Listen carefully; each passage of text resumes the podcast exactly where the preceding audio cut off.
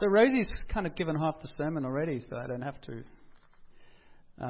Because um, one of the things we're going to think about this morning is also, you know, God speaking and us being able to hear what He says. And just to to go back, you know, imagine Joseph and Mary having this baby. They're in the stable. Now what? And what you see over the season is how God actually starts bringing people and orchestrating something. I mean, how many of us are control freaks? Like, you know, if we don't do it, it's not going to happen. Or if something doesn't happen today or tomorrow, as Rosie said, if I don't get my verse, um, I'm not going to get it. And, and what I was talking about last week was get, get a verse uh, that maybe you can use as a kind of a hinge for the year, a verse that you memorize, a verse that you just hold on to every day, and a verse that holds on to you. And one of the cool things is, is, you know, is relax with it. People sometimes say, "What kind of Bible should I read?" And I love the, I love the, um, the advice that says, "Just read the Bibles until one sings to you." So some people have picked up a children's Bible and started there, and other people, you know, um, there's no rule as long as you get God's word in you. That's important. Um, and I spoke two weeks ago about Mary encounter, being encountered by an angel and how the angel spoke to Mary and said, Mary, you are highly favored. And I'd encourage you to look at that verse, Luke, Luke 1:26. Just if you don't know how to talk to people about Jesus, read Luke 1:26 to the end of 38, which is Mary's encounter with the angel, and you'll have a very good outline of the kinds of things that God might say to anyone. Because Mary ultimately was the first person who was going to have Jesus in her. And so when you become a Christian, when you say yes to Jesus, you're saying, Yes, you may have a home in my heart. So when you start talking to people, start talking to them from the, the heart of the Father, not from the, you know, this Bible says, unless you repent, you will go to hell. It's kind of not a friendly way to, to meet God, because most people believe that. They believe uh, that God is angry anyway. So, take, you know, greetings, you who are highly favored, the Lord is with you. You can say that to everyone. You are highly favored. I don't believe in him. Well, you know what? He believes in you. Deal with it. He loves you. You are highly favored. I don't feel highly favored. Well, that's because he's trying to have a relationship and you won't talk to him. And people will be greatly troubled at the words that are spoken. And, and so do not be afraid, Mary. Do not be afraid. Do not be afraid. Most people are afraid. You have found favor with God. You know you can say that to everyone. You can say that to everyone. The person who's done the most terrible thing, you can still say you found favor with God. Why? Because a father can't deny his child. It doesn't mean everything you do is favored, but who you are in your essence is favored by God because he made you. And in the process of talking about God and Jesus, there will always come that point where we go, this doesn't make no sense to me. And you go, that's right. That's, I often say that. The, the thing that causes me to believe in God is that He's unbelievable. I cannot link all the dots for you and explain it all, which makes it much better. But there's enough to work with. And so Mary eventually goes, How will this be? I'm a virgin. How will this be? I'm a sinner. How will this be? I'm an addict. Well, the Holy Spirit will come upon you and it'll give you strength and will do things in you that you didn't know could happen. You, you just say to somebody, you know, give God, give God two weeks. Because the Holy Spirit's on you now because I've just prayed for you. What? Yeah, you, you, you, you know, see what happens. The Holy Spirit will come on you and the power of the Most High will overshadow you. So the Holy One will, the Holy One to be born will be called the Son of God. That is what it, that is what happens to every single person who follows Jesus. Something is birthed in you that you don't have any control over in the sense of you couldn't make it happen. He just loves doing it. So, Luke chapter 1, verse 26 following. Meditate on it, look at it, uh, receive it for yourself, and give it to others. In the whole area of this, the birth of Jesus, you have uh, in John, he just starts with the Word became flesh and the light of the world. He doesn't talk about the birth of Jesus. He knows the other Gospels have been written at this stage. Luke uh, he talks about the shepherds and then he goes into Jesus in the temple. He does the birth of Jesus, but he doesn't do the. Uh, what I'm actually going to say is after Mark, where John the he starts with John the Baptist, um, and the calling of the first disciples doesn't even talk about the birth of Jesus. Matthew starts with the whole lineage of the history of the Jews from, the, from King David to show that Jesus was born into David's line because he was writing to Jews. So, as Rosie said, there's lots of detail because he was writing to the Jews, whereas Luke was writing to the Gentiles. So, they both have a slant that's slightly different. And uh, he, he basically is the only one who speaks about the, the, the Magi, the coming of the wise men. And this all takes place in Bethlehem. And if you go to Bethlehem, uh, you go and see the Church of the Nativity, and it's this big, long, barn like place, actually, when you go in. And you go in through this little door that's been built. There was a bigger door, but apparently they used to ride the horses in there, and so they built a small door um, to stop the horses going in. And you go into, you, you come in on this side, and you go right to the end, and you go down some stairs, and you come into this uh, meant to be a cave, but everything in the Middle East, everything that relates to Jesus, is totally covered in silver and has all kinds of adornments. So it's actually looks a little bit like a shrine everywhere. So it's, it's a bit disappointing in one way. But there's a in the floor there's a star, a pointed star, and it says, you know, here here Jesus Christ was born. And it's believed that he actually probably was born in a cave.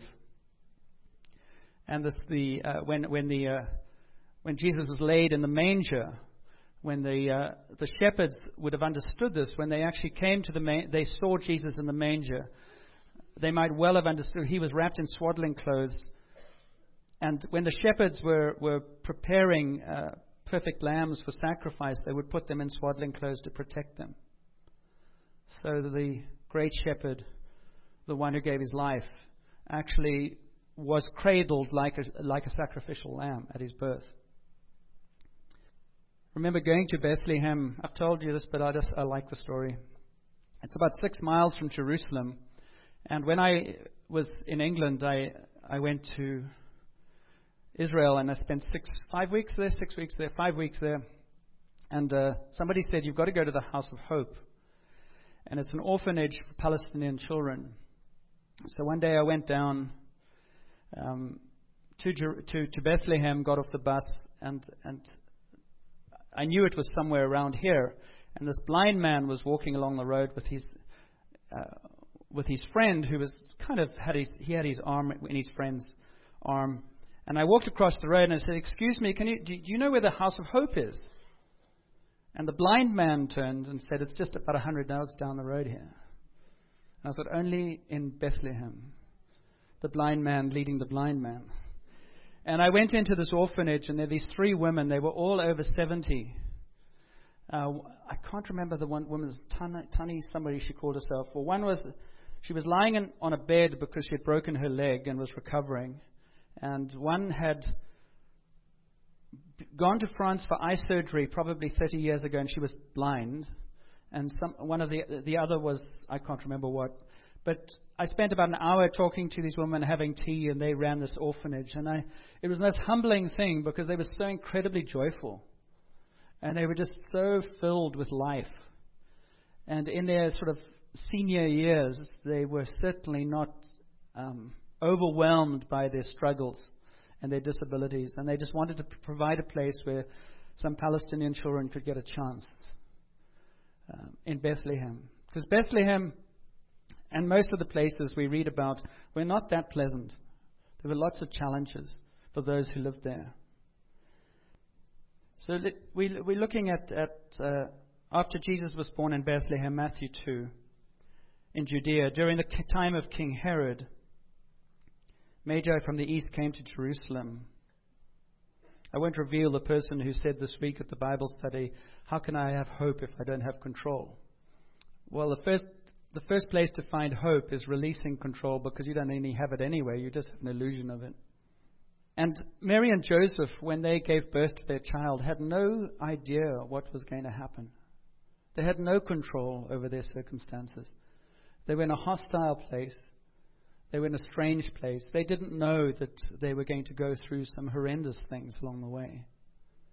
And I think everybody who knows Jesus and follows Jesus from time to time says, I didn't sign up for this. I thought it would be better than this. I thought it would be easier. And you just have two ways to live. You either live in a difficult world on your own, or you live in a difficult world with God.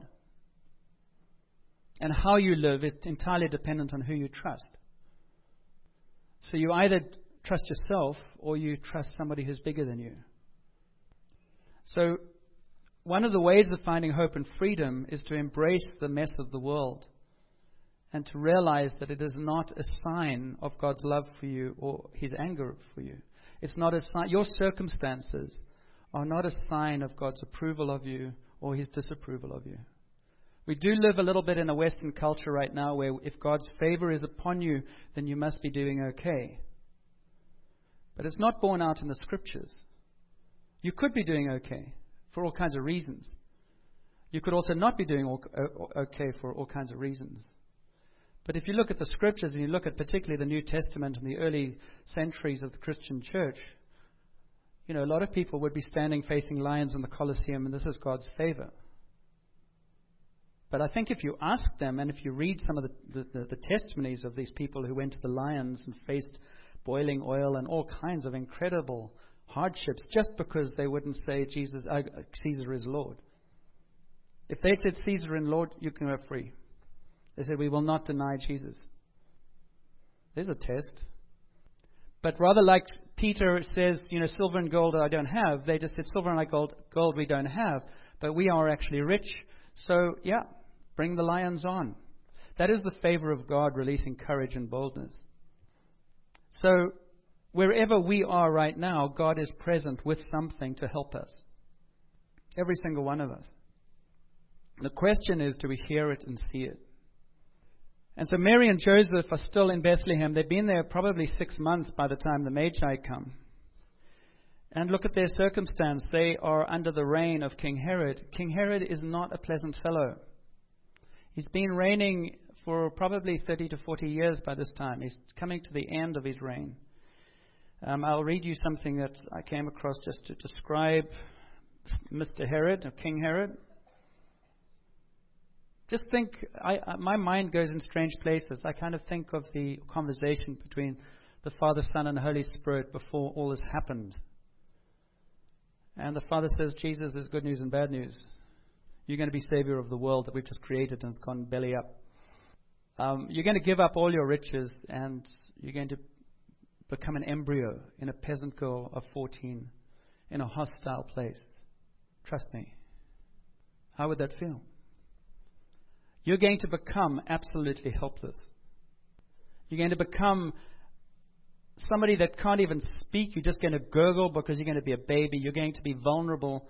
You're going to be totally dependent on other people. And you're going to live among them in an almost hidden way for 30 years, which on earth is long. In heaven, it's like a blink of an eye. So if you want to think of somebody who knows our every weakness and who knows us. Jesus knows what it's like to be vulnerable and hopeless and, and helpless in a sense, or trusting. You see, some people think that Jesus was born and then he immediately had the capacity, he knew everything, like even a baby, I suppose. But he was born fully human, which means that his capacity to understand was the same as yours and mine. The fact that his DNA was God was his father does give him a little sort of head start on us. But he didn't know everything just because he was God. He was in the capacity of human being. That's what was so powerful. That God became human and restricted himself to our capacity.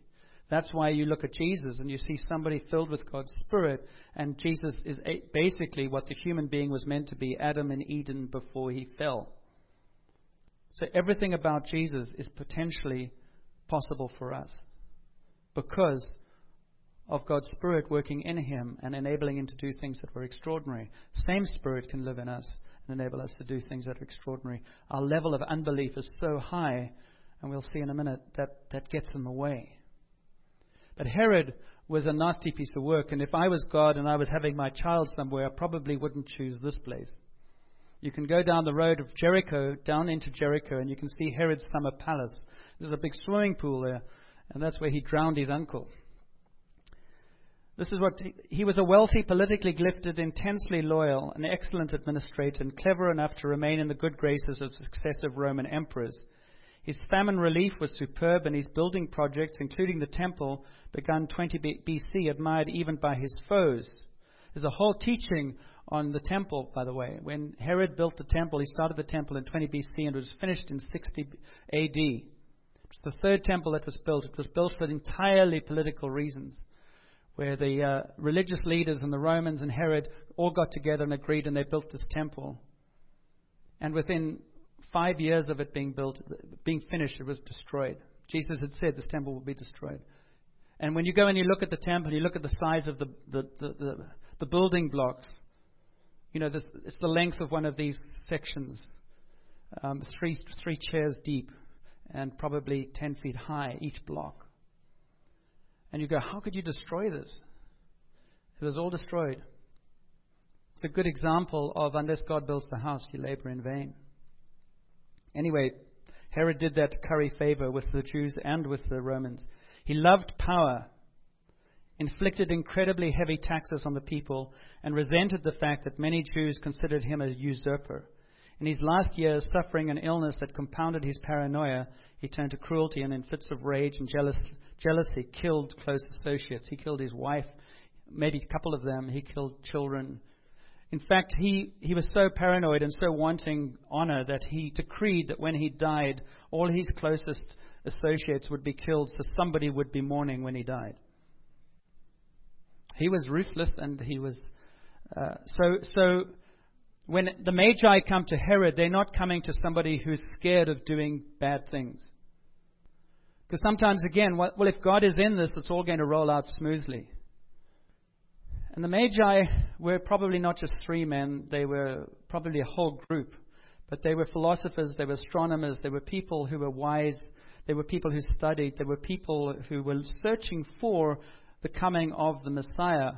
Um, they were people who um, if you look at the commentaries, there's a sense that at, at this time in history, uh, there was a sense throughout, throughout the Middle East that something was happening. And so these astronomers saw a star and they began to follow the star. And then coming back to our prophet Rosie, um, God knows me. So if you're an astronomer, maybe I'll speak to you through the stars. If you're a gardener, maybe I'll speak to you through a plant. If you're a mechanic, maybe I'll speak to you through an engine. I've, you know, uh, old Ted Marks here is a mechanic and a designer, and we had breakfast. And one of the landing places that I shared Jesus with him was about mechanics. You find what somebody's interested in, and then you just let God weave his story in. It's cool. So, guess what? You don't have to worry. God will speak to you in a way that you can understand.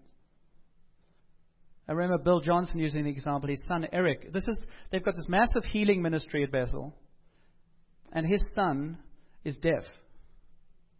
His secretary died of cancer, and Chris Gore, one of their healing leaders, has a daughter who is very, very severely, what's she got cerebral palsy and has never come out of it.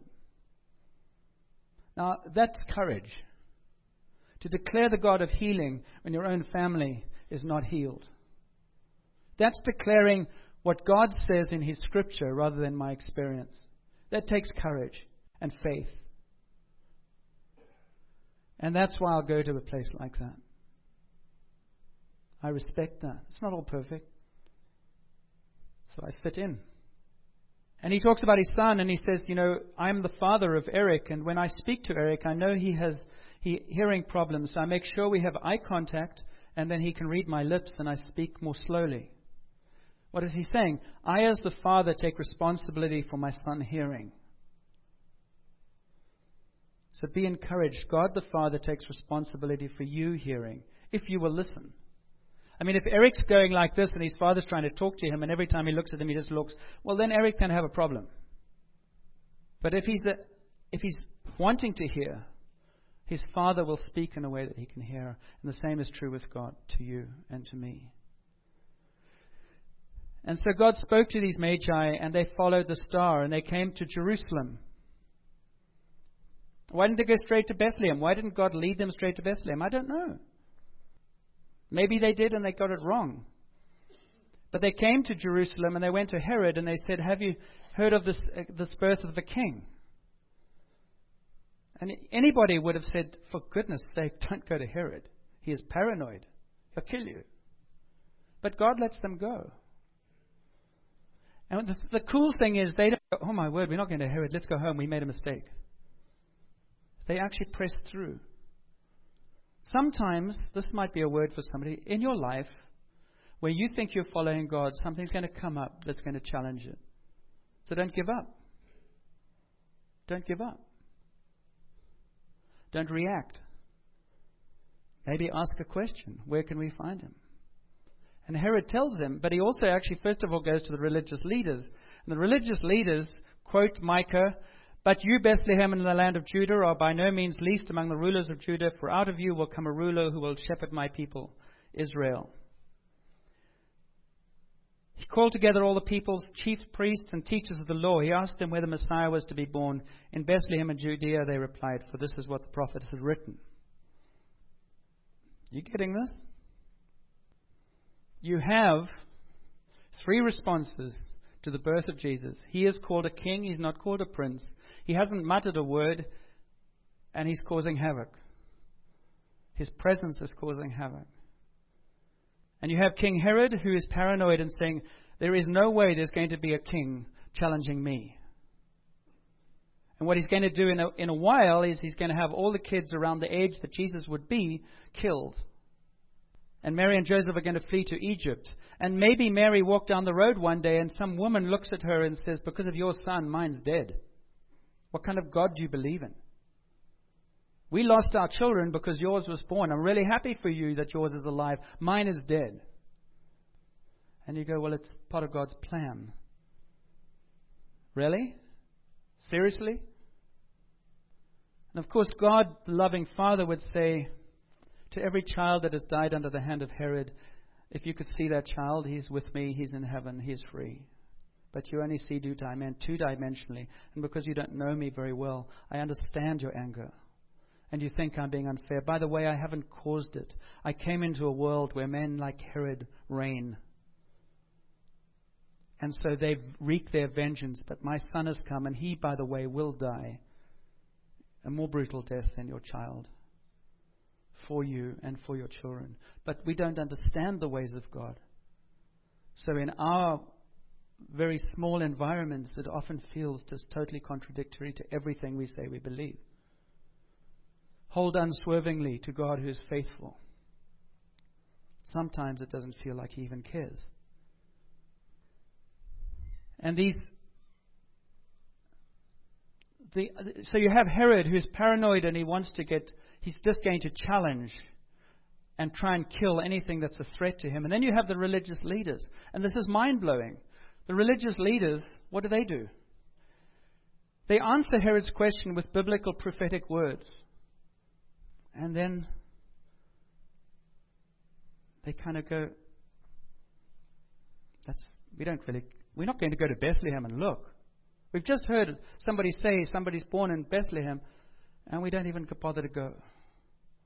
Which is a bit like this fishing club that I will show you now, just so you can have a change of voice. So that's a bit like lots of religious people and the religious leaders who came to uh, speak to Herod. I know a lot about stuff. I can quote the words, but I never experienced it. They never bothered to make the trip. So you have Herod and the religious leaders and the Magi in the same place, the same time. Herod is threatened by the presence of a king who he doesn't know. The religious leaders are indifferent because the status quo is much more comfortable to them. And if there is a king, it might rock the boat. So not during my watch, please. And they're the magi who are going, we've seen a star, we think something's up, we're going to follow it through to the end. And they go down to Bethlehem and they see this little baby and they, they worship him and they give him gifts. And they go away another way because God has shown them in a dream that He is faithful and He doesn't just speak through stars. He can give you any, He can speak in any way. And they got dreams and said, I had a strange dream. We should do something else. They all agreed and off they went. I wonder what God wants to say to you and to me and to us this year. And I wonder what our responses are. Because it's funny in the movie about all the excuses. We're having a leadership team, leadership thing next Saturday. I'm just teasing you now. Don't get upset. But if the cap fits, wear it. I don't go to those things. I feel uncomfortable. I've got something else on. Children are a great one because you can never argue with somebody about children. But when we laugh at the religious leaders, let's be real sensitive to how we operate. Indifference. Not now. I'll go next time. One of the reasons we don't grow is because it's never the right time. One of the reasons we don't hear God is because so often what God is saying is not what I'm wanting to hear. Yes, He says, I love you, but He's also saying other things. And then we're waiting and we say we need to pray more and we need to fast more. And God says, if you actually talk to your friends, you'll hear me. I am right with you and I am speaking to you, but you might not want to hear what I'm saying. You call me Lord, Lord, but you're very selective. You're very quick to take offense. You're very quick to explain things away. You're very quick to dismiss what I'm saying if it's hard. But I love you enough to press in on you. So there's whole lots of relevance in this passage from the Magi of a God who leads in extraordinary ways, of a God who protects, of a God who takes something and enables us to hear through that whichever way we can hear. In the midst of a chaotic circumstance, a terrifying ruler, and an unknown future. Somebody said this wise men are those who look for Jesus. Uh, those who look for Jesus will find him. He will lead. If you want to know Jesus better, if you want to know his will, if you want to take the next step, he will show you. But you've got to be willing to move. You've got to be willing to ask the way. You've got to be less willing to try and work it out all on your own. The spirit of independence has to die. You've got to be willing to submit. You've got to be willing to be humble. You know, when you're really hungry, you don't care who feeds you. You're just grateful for the food. People don't dive into dumpsters because they have dignity. They dive into dumpsters because they're hungry. And you can ask God to make you hungry. You can just say, Give me a hunger, Lord. I'm tired of playing it so safe. And, and one of the things we'll talk about the leadership thing is how those different colors can experience God and how God might speak to them and how we need each other. Those who look for Jesus will find him because God will lead. Those who find him will worship. And those who worship will give, which is what the wise men did. They gave myrrh, frankincense, gold. Probably resources that were used by God for Joseph and Mary's trip to Egypt. Who are you? Herod, threatened. The religious leaders. You talk a great talk, quite a lot of scriptures maybe, but when it comes to actually risking, you play it safe. And then you wonder why you're not alive. Or it's not the right time. But in your heart of hearts, there is always a reason for not. I'm not trying to make you feel guilty. I don't need to. Because guilt is a waste of time. It's more trying to just open things up and go, God's inviting us into something and He's inviting you, and He's inviting me, and together we need each other on the journey.